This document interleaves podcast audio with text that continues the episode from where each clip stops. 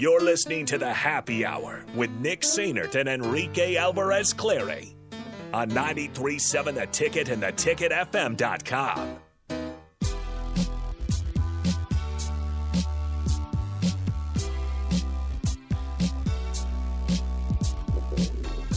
Back here on the Happy Hour, ninety-three point seven The Ticket, ticket f m dot com. Nick Sainert, Enrique Alvarez Clary with you.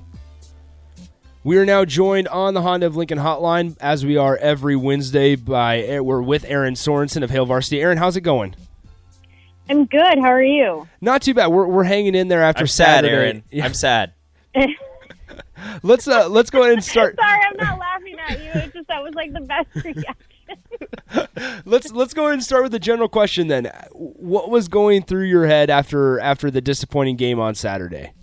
Well, I was first and foremost really upset with Minnesota. The yeah. one thing I could rely on over these last after the last two times I've been in Minnesota and things have not gone well, there's at least been dilly bars in the press box. Oh. There were none this year, so I was pretty disappointed. Wow. But I know, I was just like in, added insult to injury. The nerve. Um, Yeah, the absolute nerve. How dare they? No, you know, it kind of kept, it sounds cliche to say this, but because because Scott Frost said it against Illinois, I kept thinking of that line where I'm like, I've seen this movie before. Mm-hmm. I have seen this exact movie in Minneapolis, just like this before, just different weather. And it just was hard to believe because Nebraska really, truly plays to the level of its opponent. And I understand going into this game that there was concern about, you know, eight straight weeks of, and it wasn't just eight straight weeks of games. It's the fall camp that precedes that. Nebraska obviously started early with the week zero and then has had a grind of a schedule, but this is a schedule that Scott Frost wanted. They they could have had an early bye week early, early in the season, and they opted to change that, one, for recruiting, and two, um, because it just was not conducive to have that late game and like that, the game that was originally scheduled late in the year. So you kind of get to that point and it's like, yeah, whatever it was, lack of juice, they were tired, whatever the case was, it was just sort of bewildering. I, I, I feel like that was like the word is, as I was just bewildered. And honestly, like another good word, befuddled. Yeah. We're speaking to Erin Sorensen of Hail Varsity, as we do every Wednesday. I guess let's talk about that schedule for a moment, because they had those those good games, or good performances, I should say, against the top ten opponents, whether it be Oklahoma, Michigan State, Michigan.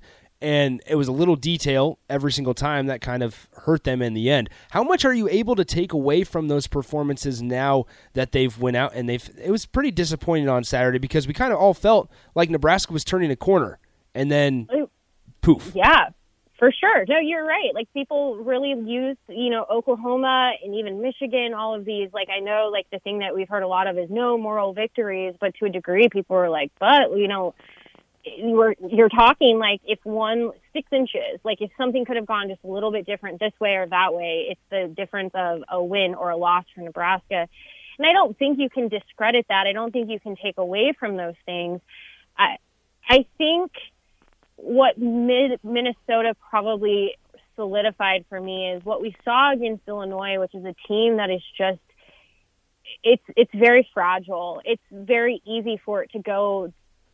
It, it's it, that graphic on Saturday, that uh, roller coaster graphic was wild. Yeah, uh, it was perfect. It, oh, it was it, funny. It does feel like a roller coaster to a degree, and it just feels like Nebraska, when it's in a valley, is in a valley. When it's in a peak, on a peak, it just like can't stay there, and just kind of like it. It just, you know, I like I said, I don't think you can take away from those other games necessarily. There was good to be had there, but if you cannot make it matter in the games that you should win, you kind of have a hard time looking at those and feeling like, were you all that close to begin with, or did you just have a really good day and a really good game plan? And if that was the case, why couldn't you have done that on Saturday? Yeah, let's talk about Adrian Martinez for a moment, because I kind of made the comment on Monday. Obviously, Monday was a pretty sad day here at the station, but um, I kind of made the comment about how it would be nice if Adrian didn't have to play at an all-conference level every single game for Nebraska to compete in a Big Ten game. Do you feel like there's some validity with that, or or do you feel like it's okay that Adrian has to be a a Heisman per, have a Heisman performance for Nebraska to even compete? You know, I think Adrian has fought exceptionally hard through his career at Nebraska. I still, despite this Minnesota game, I I believe he has had one of the best seasons yeah. of his career. The issue that we've run into, and we've talked about it Wednesdays prior to now, is that it's hard for me to put everything on him when not everything around him is working as well. I mean, it's just even simple things as like when he's going to hand the ball to a running back and that running back didn't real like there was a miscommunication. Like these are just little things that they break down, but then you start to look at what happened against Minnesota. And obviously now we know Scott Frost confirmed suspicion that he wasn't one hundred percent. Yeah. They weren't able to do some of the things, the quarterback run stuff. But I even thought, you know, yeah, the option looked a little wonky against Minnesota. He wasn't able to run and scramble like he normally does. But even watching him throw, he he was clearly favoriting. Like he was he was definitely a little bit more cautious, even in how he throws. And I think that was why you were seeing some balls just like even even out, like even if you want to point to examples in the past games where you're like, well, he overthrew that or he did this. This is almost different than that. It felt different. It felt like he was struggling to kind of find his footing and to really get himself grounded.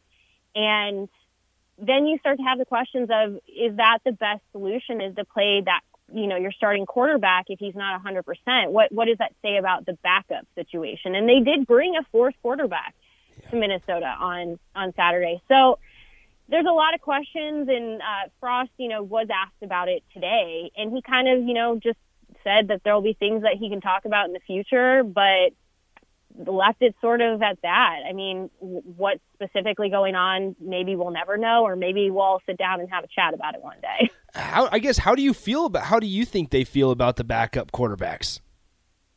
You know, for myself, like, I kept going into this season thinking if you can get some games like Northwestern or some of the non-conference games early in the season, or even in my thought, maybe this potential, like potentially Minnesota, yeah. if you could get some of your backups in just for the experience, you need it, because at some point Adrian Martinez is going to graduate from this program and depart. So you don't want to walk into a season with a with a quarterback who's never seen anything on the field. And from what we've seen, Logan has done a nice job. I know that there's been some concerns about maybe his passing and still needing to work on his work on his arm and his passing. But like from what we've seen, he he handled it just fine. So then you start to wonder, like, is it a playbook thing? Do they not feel comfortable with the knowledge of the playbook?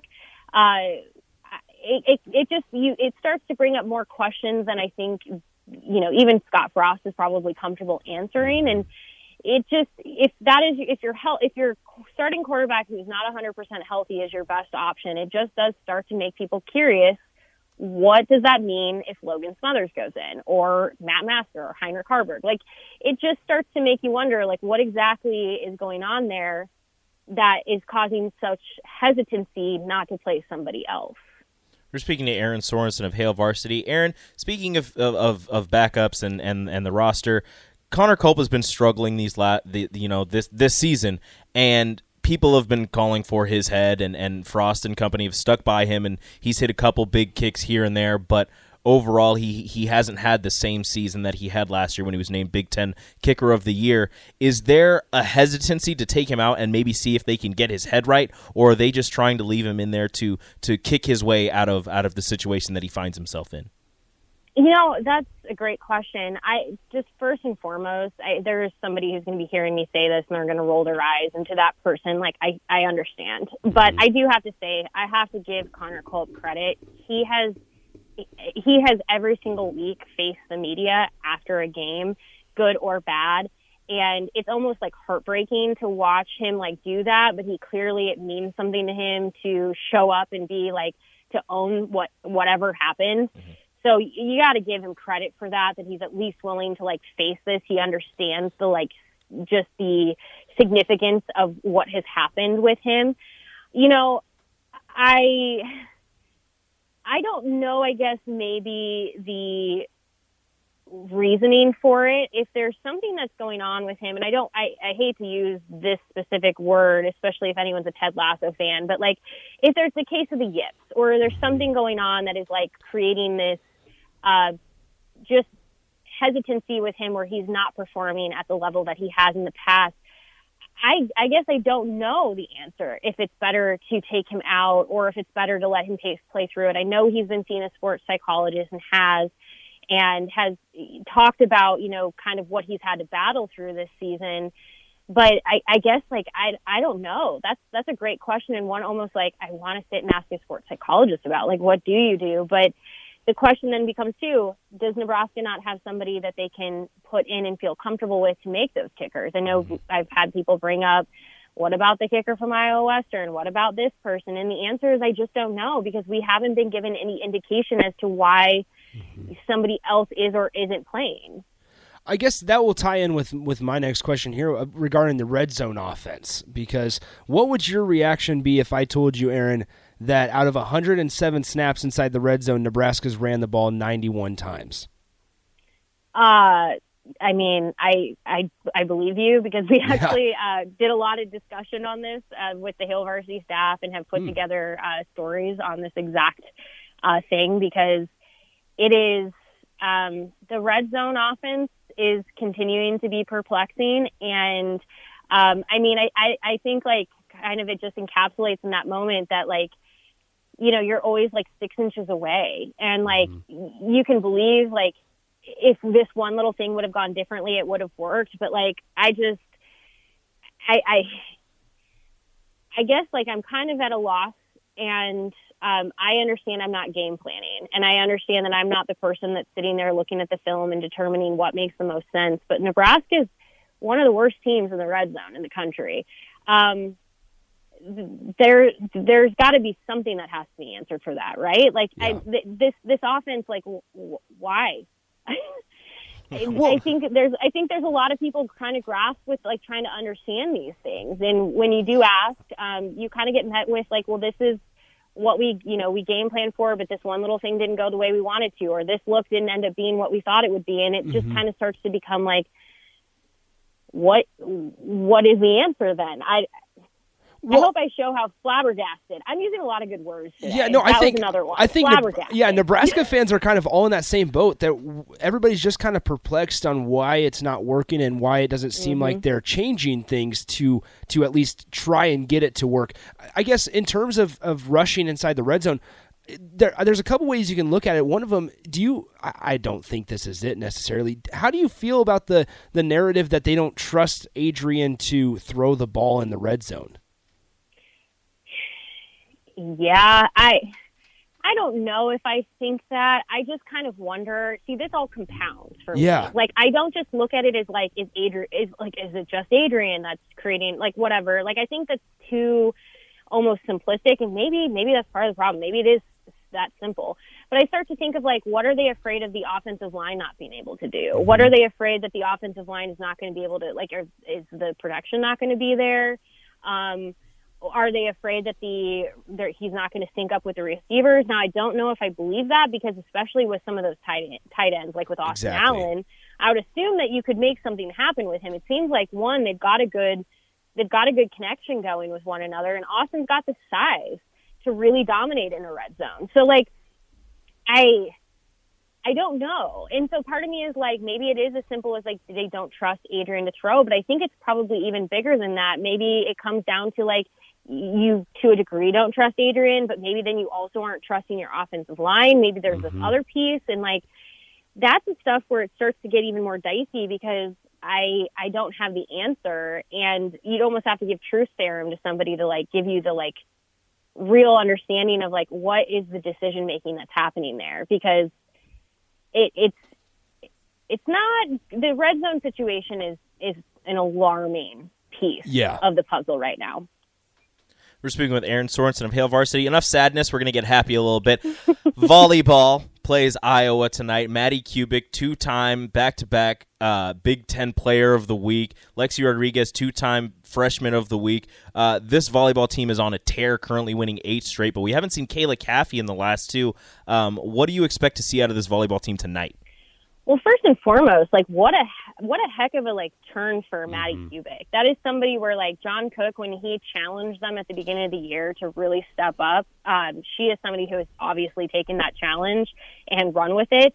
I really think that this team is finding its groove. Uh, Coach Cook called it like them being like an Indy car. They have to fine tune things. And we obviously know that's a big part of non-conference for Nebraska volleyball is u- utilizing those first games of a season to figure itself out, to fine tune things. And uh, they're getting better every single week. And like for people that had been maybe frustrated with how Nicklin Hames was setting, her sets are becoming better. As you can tell, she's starting to trust more and more of like what her hitters need from her, uh, what they want. And so like you're seeing just an overall team just kind of finding its its groove with one another. And I like they call it, they call have called it like they're finding their flow.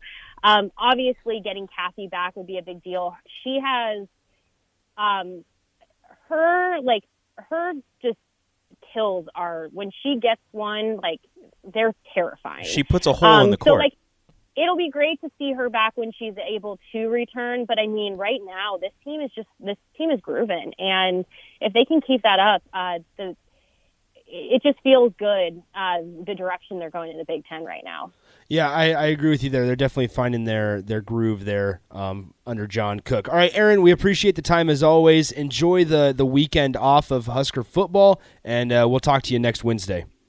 Thank you. Yes, uh, we'll maybe have more answers by next Wednesday. Yeah, well, let's let's hope, Erin. Appreciate let's, the let's time. Let's try and not be sad.